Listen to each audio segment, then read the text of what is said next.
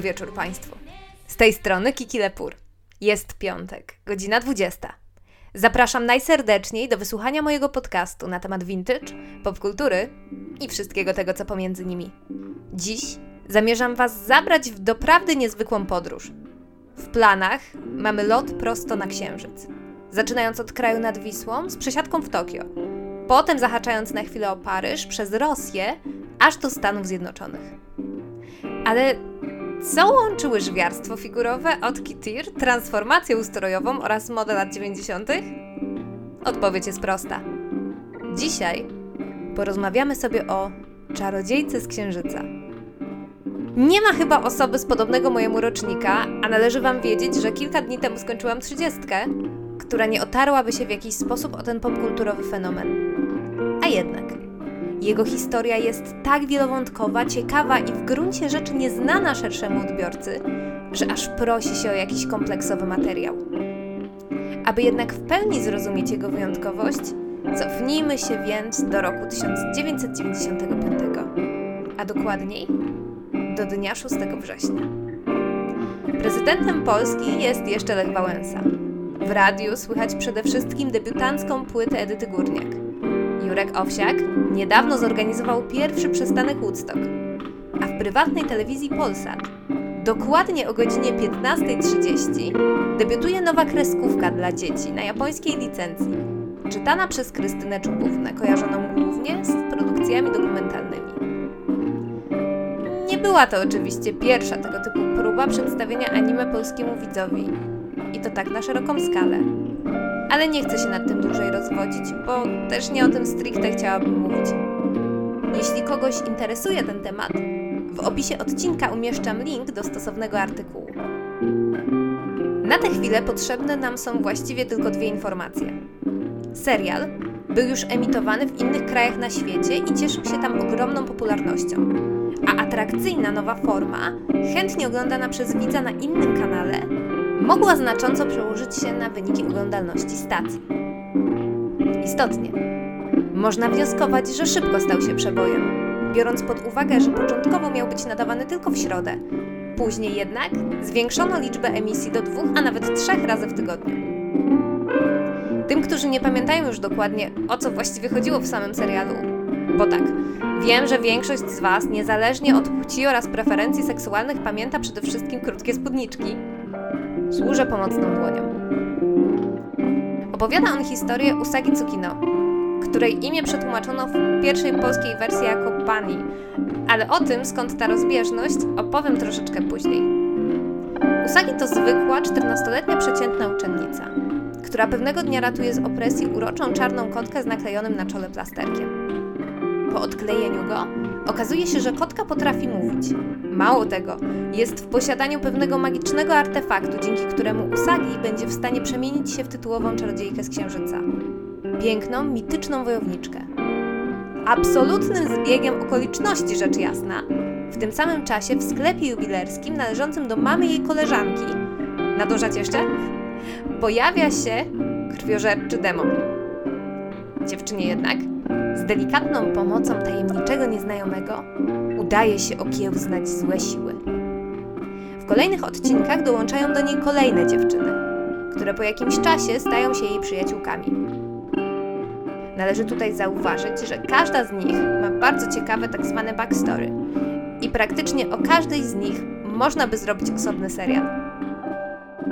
Dodajcie do tego miksu charakterów wątki religioznawcze i mitologiczne, zarówno z europejskiego, jak i azjatyckiego kręgu kulturowego, a także wątki antropologiczne, genderowe oraz poetyckie? Chociaż do dziś nie mogę sobie przypomnieć, czyje wiersze czytała Sailor Sato w oczekiwaniu na pojawienie się swoich opiekunek. Na pewno kojarzę Tygrysa Williama Blake'a, ale jeśli ktoś ma informacje na ten temat, to będę wdzięczna. Mimo, że opowieść była typowym powieleniem formuły tzw. Tak Magical Girls, podgatunku shoyo, a więc mang czy anime przeznaczonych typowo dla kobiet, dzięki gęstości elementów wnosiła zdecydowanie nowy powiew świeżości. Podsumujmy. Z pozoru prosta fabuła, skonstruowana na dużej powtarzalności schematu odcinka, z wyraźną puentą zawsze pod koniec sezonu, opowiadała historię dziewczyny, która walczy ze złymi siłami, przemieniając się za pomocą czarów w swoje magiczne, praktycznie niezniszczalne alter ego. Z każdym kolejnym odcinkiem jednak opowieść gęstniała i robiła się coraz bardziej mroczna i skomplikowana, czego oczywiście część z nas, w tym ja, zupełnie nie kumała. Jednak i tak oglądaliśmy przygody fantastycznej bohaterki z zapartym tchem. Niestety nie powstały jeszcze żadne badania opisujące fenomen Sailor Moon pod względem socjologicznym, ale mam na to własną teorię. Niesamowite kolory, piękne stroje, egzotyczne lokacje. Zdecydowanie, dla wielu był to najbardziej elektryzujący faktor. A jeśli urodziliście się w Polsce w latach 90., pamiętacie pewnie, jak bardzo szary był to wtedy kraj. Czarodziejka z Księżyca mogła stanowić swego rodzaju odpowiedź na tę szarość. Gdyby tak faktycznie było, można by zauważyć niezwykle interesującą paralelę do życia na oko Takeuchi. A właściwie teraz już na oko Togashi z domu Takeuchi. Urodzona w 1967 roku artystka, jedna z najpopularniejszych mangarek na świecie, zdecydowanie nie wiązała swojej kariery z rysunkiem. Mimo, że od wczesnych lat, podobnie jak moda, był on jej wielką pasją. Pochodziła z Kofu, stolicy prefektury Yamanashi. Chodząc do szkoły w charakterystycznym marynarskim mundurku, dzieliła swój czas pomiędzy dwa główne zainteresowania: astronomię oraz mangę właśnie. Zatroskani bujającą w chmurach córką rodzice odradzali jej jednak podążanie którąkolwiek z tych ścieżek zawodowych. Dziewczyna postanowiła więc studiować chemię, z braku lepszego pomysłu na siebie. Aby dorobić sobie trochę do studenckiego budżetu, pracowała jako Miko w świątyni nieopodal uczelni. I to jest informacja o tyle istotna, że doświadczenia zebrane w tej pracy opisała również w Sailorkach, portretując postać Rei, czarodziejki z Marsa. Macie czasem wrażenie, że jesteście na złej drodze życiowej? Pomyślcie, jak musiała się czuć na oko podczas pisania swojej pracy magisterskiej na temat zwiększonych skutków działań trombolitycznych z powodu ultradźwięków. Po zakończonej edukacji dziewczyna ani myślała pracować w wyuczonym zawodzie. Od razu wzięła się za karierę mangaki, próbując odnieść jakikolwiek sukces w tej dziedzinie. Jednakże jej dzieła spotykały się z delikatnie ująwszy nijakim przyjęciem. Historią brakowało tego czegoś magicznego faktoru X. Na oko zrobiła więc to, co umiała najlepiej. Przełożyła możliwie najwięcej wątków ze swojego życia osobistego. Dodała do tego kilkanaście pomysłów swojego wydawcy, a w późniejszym czasie też przyjaciela Osamu i w ten sposób powstał projekt Kryptonim Sailor V, który potem, po drobnych zabiegach kosmetycznych, niczym nasza główna bohaterka, transformował się w międzynarodowy hit. Seria od razu stała się przebojem, wywołując sensację wszędzie, gdzie się tylko pojawiła. W niedługim czasie powstało anime, później zaś ruszyła machina międzynarodowego merchu nieśmiała farmaceutka z dalekiej wyspy stała się niekwestionowaną gwiazdą. Bazując na informacjach, którymi chętnie dzieliła się z fanami na marginesach mangi, wydanej również w całości w Polsce, ten ogromny sukces zdecydowanie ją zaskoczył. Również dzięki zwiększonej wydajności finansowej, niegdyś niedościgniona Europa stawała się coraz bardziej na wyciągnięcie ręki. Bo tak, na oko skrycie marzyła o Paryżu tak jak dla naszego kręgu kulturowego, egzotyczne jest tokijskie street fashion. Tak dla niej wielką inspiracją był świat mody wysokiej, ze swoją francuską stolicą. To właśnie w swoich komentarzach na oko zwierzała się ze swojej ogromnej fascynacji, zwłaszcza magazynem Vogue, którego kopie przechowywała niemalże jak relikwie. W czasach, kiedy dostęp do internetu nie był jeszcze tak powszechny, a sam internet nie zawierał takiego ogromu informacji, magazyny oraz kanał telewizyjny Fashion TV były niemalże jak okno na świat, przez które mogła podglądać wszystkie najnowsze trendy, które ochoczo przerysowywała na swoich bohaterkach. Pamiętacie czarną sukienkę Setsuny? Te ze złotymi łańcuchami? To Chanel. z 1992 roku. Strój Koan, wiecie, ten z prążkowanymi rajstopami? Christian Lacroix. Kreacja mrocznej odsłony Chibiusy. Reklama Opium i w Saint Laurent. Suknia księżniczki Selene. Christian Dior. Zdecydowanym ulubieńcem na oko był jednak Thierry Mugler. Zapamiętale ubierała w niego praktycznie każdą postać. Podobno dom mody nigdy nie miał z tym problemu, uważając to za jakąś osobliwą formę promocji. Kiedyś miało dojść nawet do jakiejś większej współpracy. Jednakże nic z tego koniec końców nie wyszło. A historia przetrwała głównie w formie anegdotki opowiadanej od czasu do czasu na konwentach. Faktem jest jednak, że sailorkowe stylizacje do dziś budzą ogromne emocje i świetnie oddają ducha lat 90. Niech dowodem na to będzie jeden z obecnych trendów na TikToku, którego cechą charakterystyczną jest odwzorowywanie stylówek noszonych przez konkretne postacie. Jeśli tak jak ja jesteście starymi ludźmi i kompletnie nie kumacie o co w tym całym TikToku chodzi, a mimo wszystko interesuje Was, jak to wygląda w praktyce, odpowiedni filmik podlinkuję w opisie odcinka. Było już trochę o Francji w kontekście mody. Co powiecie na to, żebyśmy teraz pomówili sobie o niej w zupełnie innym kontekście? Bo trzeba Wam wiedzieć, że Japonia była jedynym krajem, w którym Sailor Moon była nadawana bez żadnej cenzury. Pozostałe kraje zdecydowały się na mocne okrojenie wielu wątków.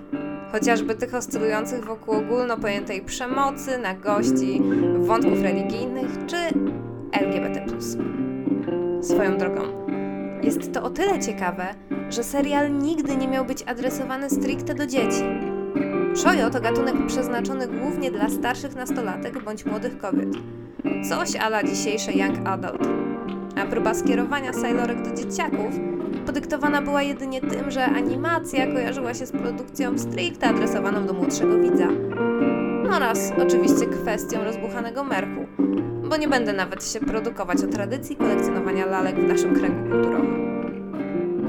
Polska wersja najwięcej wspólnego ma właśnie z wersją francuską, z której bezpośrednio została przetłumaczona. To właśnie dlatego Usagi zamieniła się w Bany, początkowo czytaną fonetycznie bunnych.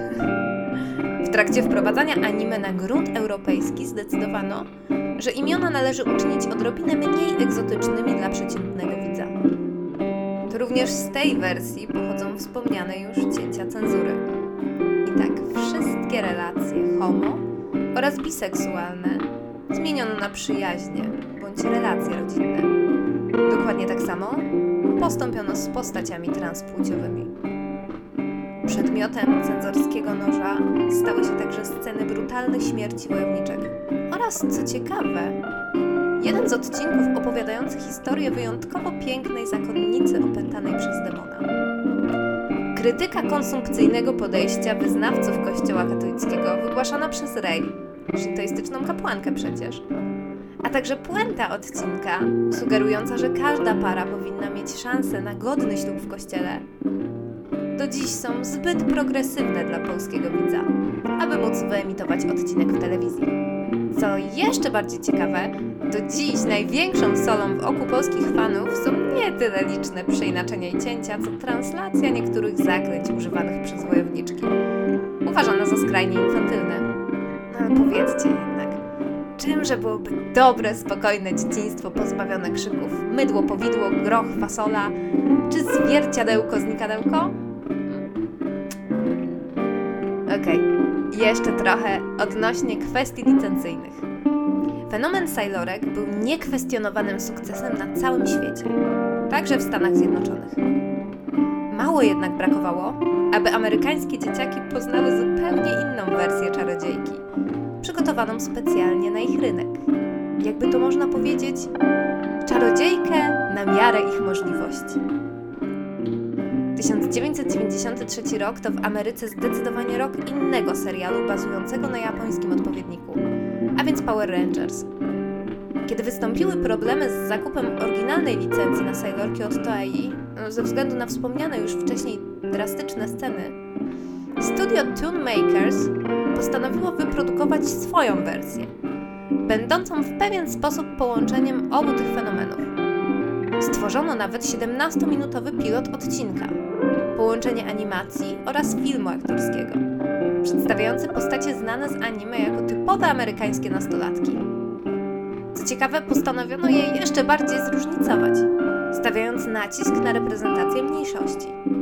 W grupie Magical Girls znajdowała się dziewczyna o ciemnej karnacji oraz inna, jeżdżąca na wózku inwalidzkim. Bohaterki toczyły też bitwy ze złymi siłami w swego rodzaju alternatywnej rzeczywistości, poruszając się za pomocą przedziwnych desek surfingowych, będących nawiązaniem do marynarskiego mundurka. Brzmi świetnie? Niestety takie nie było. Choć Toonmakers mieli autentyczną nadzieję, że uda im się zachęcić odpowiedzialnego za Power Rangers Studio Saban do wyprodukowania pełnego serialu, odpowiedniego do emisji w sobotnie poranki, rzecz jasna. Powstał dwuminutowy promocyjny teledysk, prezentujący i motyw muzyczny. Ale ostatecznie udało się uzyskać licencję na japoński oryginał, który po prostu zdubbingowano.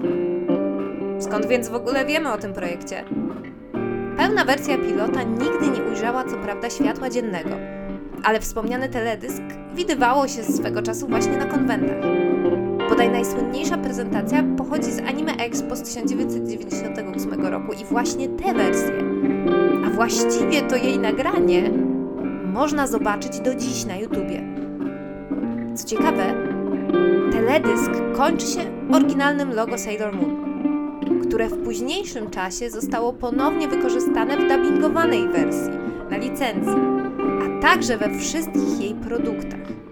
Drugim źródłem informacji na temat tej produkcji jest zawartość kalifornijskiego garażu wynajmowanego przez jednego z animatorów Toonmakers. W 2012 roku z nieznanych przyczyn cała jego zawartość wylądowała na aukcji, a wśród sprzedawanych przedmiotów odnaleziono grafiki koncepcyjne, oryginalne animacje no i inne grafiki związane z amerykańskim projektem Sailor Moon, jak również skrypt scenariusza, rzekomo użyty do pracy głosowej we wspomnianym pilocie.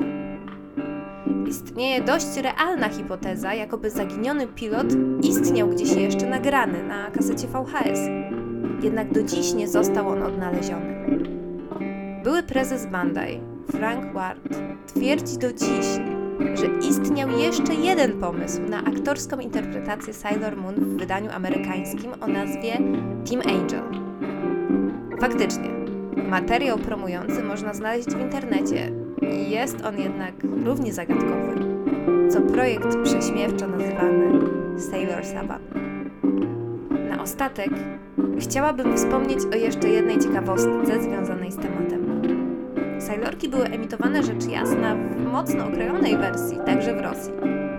Wielką fanką serii jest zaś Jewgenia Miedwiediewa, słynna rywalka Aliny Zagitowej z Igrzysk Olimpijskich w Pjongczangu, z którą w programie indywidualnym przegrała praktycznie o włos, a historia ich rywalizacji jest tak porywająca, że sama w sobie nadaje się na osobny odcinek.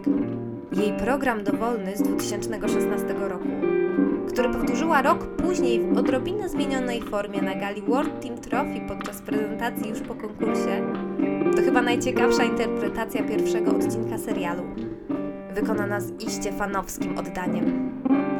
Jewgienia bardzo precyzyjnie odtworzyła całą choreografię transformacji Usagi w Sailor Moon, ubarwiając ją jednocześnie o elementy typowe dla łyżwiarstwa figurowego. Mimo, że układ zdecydowanie nie przyniósł jej wtedy szczęścia to dzięki niemu udało jej się poznać samą Naoko, która prywatnie jest wielką fanką łyżwiarstwa figurowego jako dyscypliny sportowej. Instagramowe zdjęcie z tego okresu ukazuje wyraźnie wzruszoną artystkę przekazującą dziewczynie jeden ze swoich rysunków z osobistą dedykacją. Miedwiediewa jako zawodniczka ma za sobą kilka trudnych lat Mam jednak szczerą nadzieję, że zła passa w końcu się od niej odwróci i któregoś dnia stanie na upragnionym olimpijskim podium. Oczywiście, robiąc to w imieniu księżyca. Sailor Moon to zdecydowanie najjaśniejszy punkt dzieciństwa wielu osób w Polsce oraz na świecie. Element ogólnopojętej układanki pod tytułem Popkultura lat 90. Jej ogromnie ważna część składowa. Anime przełomowe także ze względu na nieumiejętnie wyciszane przez cenzurę, rzecz jasna. Wątki LGBT, mądrze mówiące o poszanowaniu odmienności, uczące empatii, szukania dobra w drugim człowieku. Czy wyłapaliśmy te wszystkie wątki jako dzieciaki? Nie. Nie znaczy to jednak, że nie możemy się cieszyć nimi teraz. Niech więc pamięć o oryginalnych, niech więc pamięć o oryginalnych 90sowych Sailorkach nie zaginie, przykryta mrokiem paskudnego remake'u sprzed kilku lat. Niech będą symbolem czasu, któremu daleko było z pewnością do bycia idealnym, ale miał swój niekłamany, surowy urok, zmuszający nas do szukania piękna wszędzie tam, gdzie tylko było to możliwe. Dziękuję Państwu serdecznie za uwagę. Jeśli macie jakiekolwiek pytania, czy to odnośnie dzisiejszego odcinka, czy jakiekolwiek inne, zapraszam do odwiedzenia sekcji komentarzy. Postaram się na nie możliwie najlepiej odpowiedzieć. Zapraszam Was również serdecznie do podglądania moich poczynań w mediach społecznościowych, czy to na Facebooku, czy Instagramie, gdzie funkcjonuję po prostu jako Kiki Lepur. Żegnam się z Państwem najserdeczniej. Do usłyszenia już wkrótce.